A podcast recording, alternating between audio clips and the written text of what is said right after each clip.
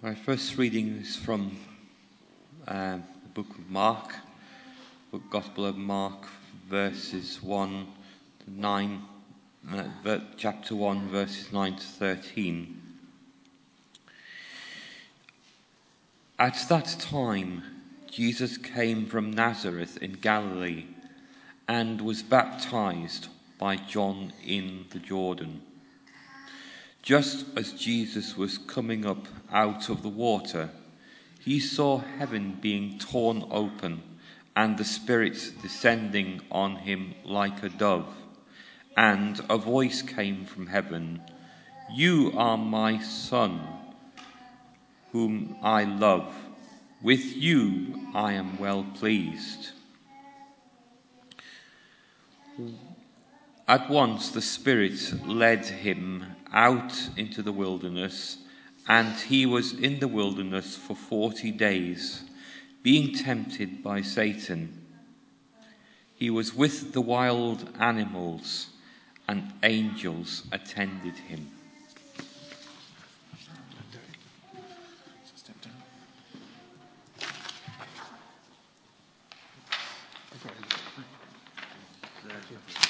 goes on there, I think.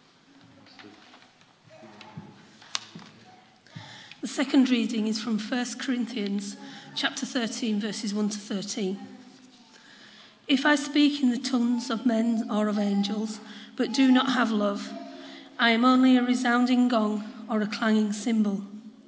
If I have the gift of prophecy and can fathom out can fathom all mysteries and all knowledge, and if I have faith that can move mountains, but I do not have love, I have am nothing. If I give all I possess to the poor and give over my body to hardship that I may boast, but I do not have love, I gain nothing. Love is patient, love is kind, it does not envy, it does not boast, it is not proud. It does not dishonour others, others, it is not self seeking, it is not easily angered, it keeps no records of wrongs. Love does not delight in evil, but rejoices in, with the truth. It always protects, always trusts, always hopes, always perseveres. Love never fails, but where there were prophecies, they will cease. Where there were tongues, they will be stilled.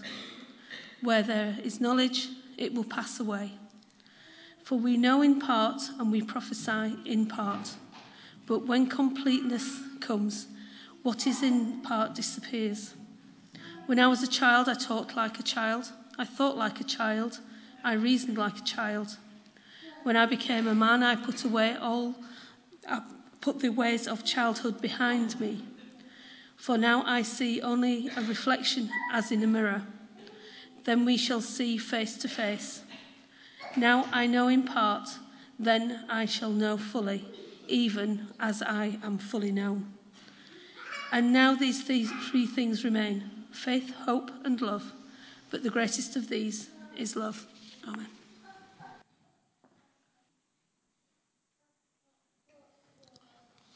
I think you may well have the uh, basic idea of what the day's theme of the service is all about.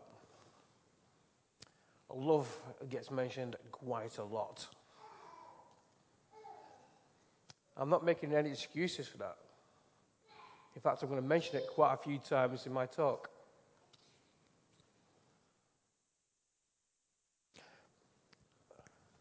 Christmas, our strapline was love coming down. That was on our cards, that was on our posters. Love coming down. Lent and the build up to Easter is about love washing us, washing us inside and out.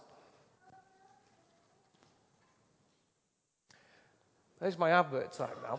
I'm going to talk about the study group that's meeting here at Thomas Risley on Tuesday nights during Lent. Thursday nights during Lent. Thanks, man. Thursday night during Lent, half past seven to half past nine.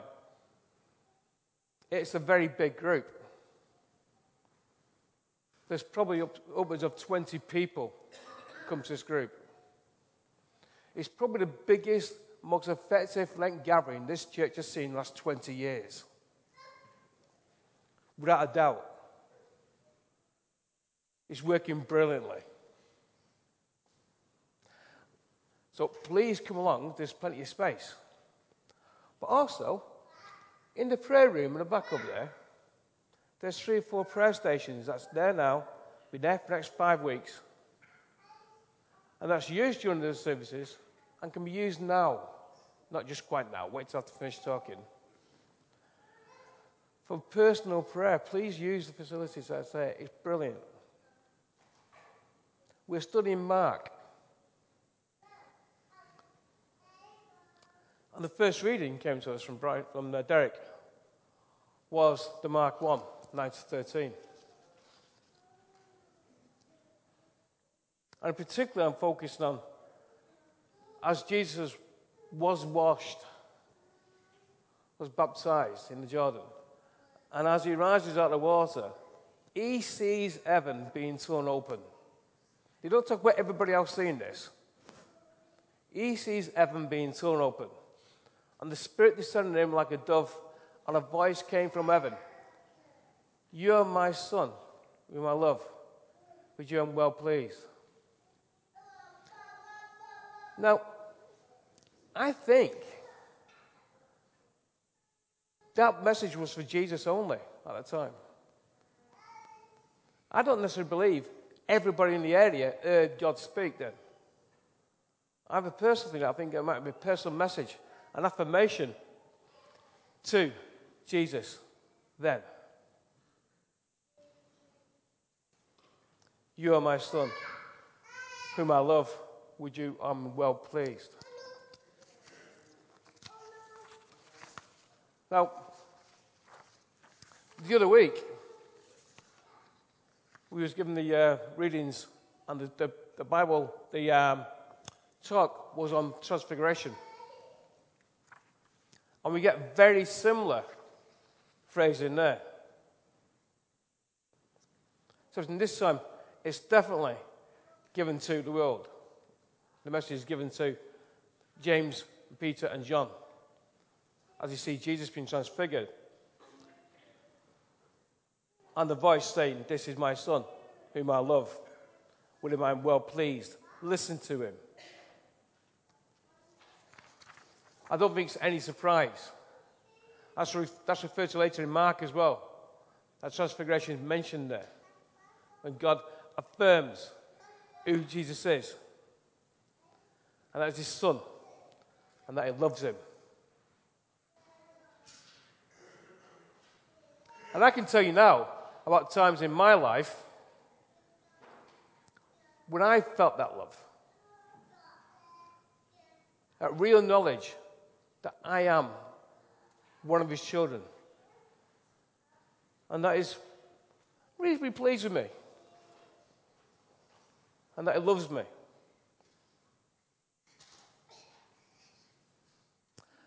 I can identify those times when He has directly answered my prayer. Directly answered my prayer in a way that was no mistake, that was there by my side at that time. A real interesting example goes back quite a few years, and the other person there is sitting up there, uh, Josh. This is the time Josh was going on a school trip. He's going down to Belgium. He's excited. I'm sorry for embarrassing you, son. He's excited. And his best mate, his best, his bestest mate was going. But his best, his bestest mate did not turn up for the bus. And Josh looked devastated. This is like six o'clock in the morning or something stupid. And I thought, oh, He's waiting for his mate. His mate's not turned up, and everyone else has got this bus.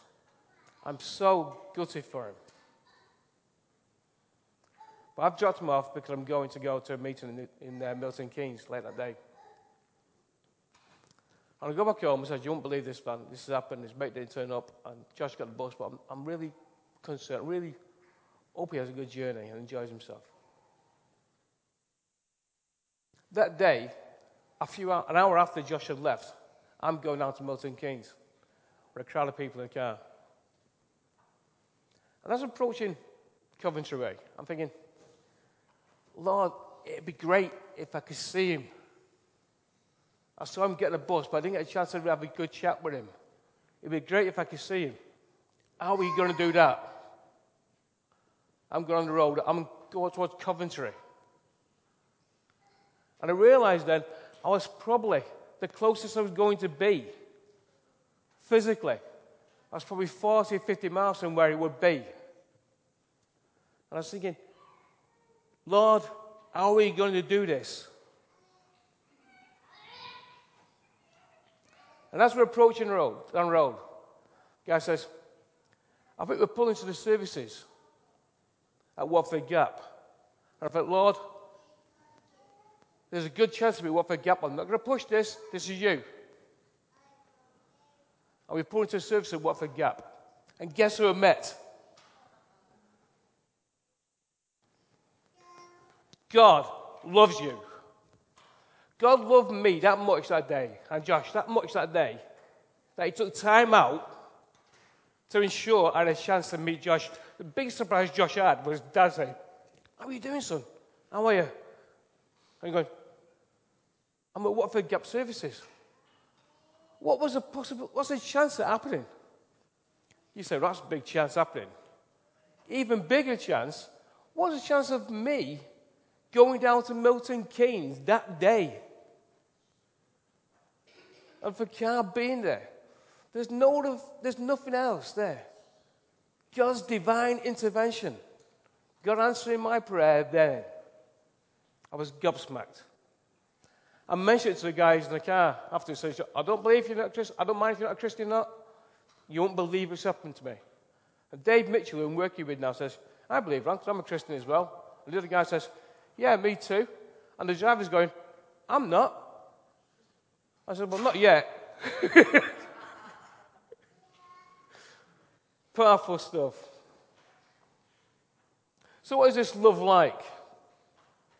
Let's go to Paul's first letter to the Corinthians. I'll put it on the screen a minute, please. Not just yet, Colin. First letter to Corinthians. This is a famous passage. It's used so many times at weddings. I've read it myself at weddings. And, you know, we're not far from Valentine's Day. And it reminded me of a Valentine's Day I did a few years ago at work. I thought to myself, I'm going to print this bit off. 1 Corinthians 4 to 8. I'm going to try and find a phrase I can use that doesn't look like it's a religious phrasing. I'm going to poster it and put it 4 Corinthians. I'm going to put in posters and I'm going to place it around the notice boards in the office. I'm going to see how long it stays up. So I'll look for a special version of it. Not this one. I'm going to read this one out. The one for Corinthians 13, 4 to 8, in my reading here, is a contemporary English version. It says, Love is kind and patient, never jealous, boastful, proud, or rude. Love isn't selfish or quick tempered. It doesn't keep a record of wrongs that others do. Love rejoices in truth, but not in evil. Love is always supportive, loyal, hopeful, and trusting. Love never fails. How long do you think that notice board, that, that notice stayed up for? in the office. A couple of hours before someone took it down, the day, it was there for a week. People didn't recognize what it was, so it stayed there for a week. It's Valentine's Day. People think I was being all lovey dovey. I was talking about God's love. It was there for a week. This talks about love, God's love for us.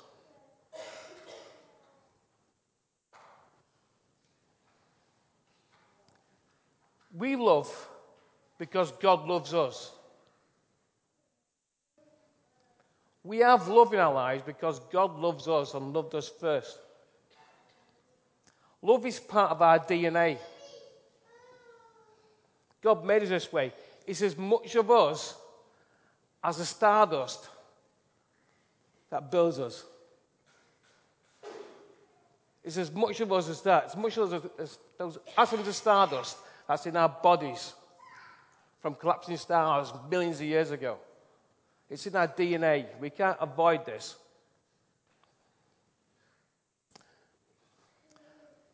I want what to do now. You notice this piece of paper on your, on your seats. I want you to take some time out. I'm going to be quiet for a few minutes. Those passages, 4 to 8, I want you to read those to yourself and reflect. But what I want you to do is every time love is mentioned, put God in front of it. So God's love is patient. God's love is kind.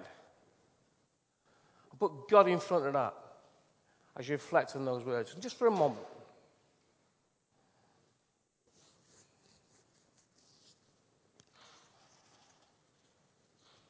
And now,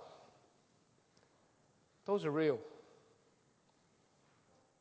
God's love is patient. God's love is kind. It doesn't envy. It does not boast. It is not proud. It does not dishonor others. It is not self seeking. It is not easily angered. It keeps no records of wrongs. When God's forgiven you, He's forgotten it. Your forgiveness in God, when he's, he's forgiven you, He's forgotten it. It doesn't happen. It was, it's gone. You might remember it, He's forgotten it. God's love does not delight in evil, but rejoice with truth. It always protects, always trusts, always hopes, always perseveres. God's love never fails. Never fails. Knowing His love for us now, here in our lives now, helps us get to know Him better. I personally believe that as we grow to know His love for us, that same love can help us as we move forward through our lives. It will help us mature in our faith and understanding. I will move gradually from seeing reflection. Can I see um, 9 to 12 as well, please? For we know now in part and prophesy in part, but when completeness comes, what is part disappears. Can we speak this aloud for us? Let's speak this aloud. When I was a child, I talked like a child. I fought like a child. I reasoned like a child. When I became a man, I put ways of childhood behind me. For now we see only a reflection, as in a mirror. Then we shall see face to face. Now I know in part, then I shall know fully, even as I am fully known.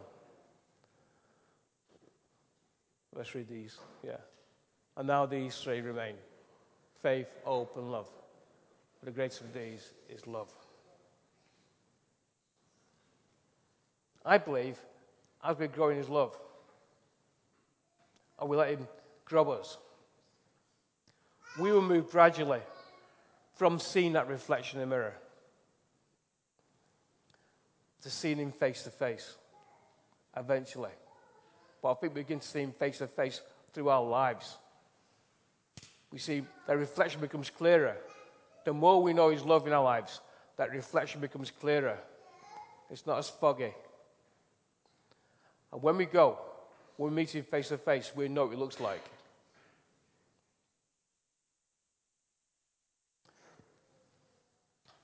Jesus wants us to spread the good news of this love around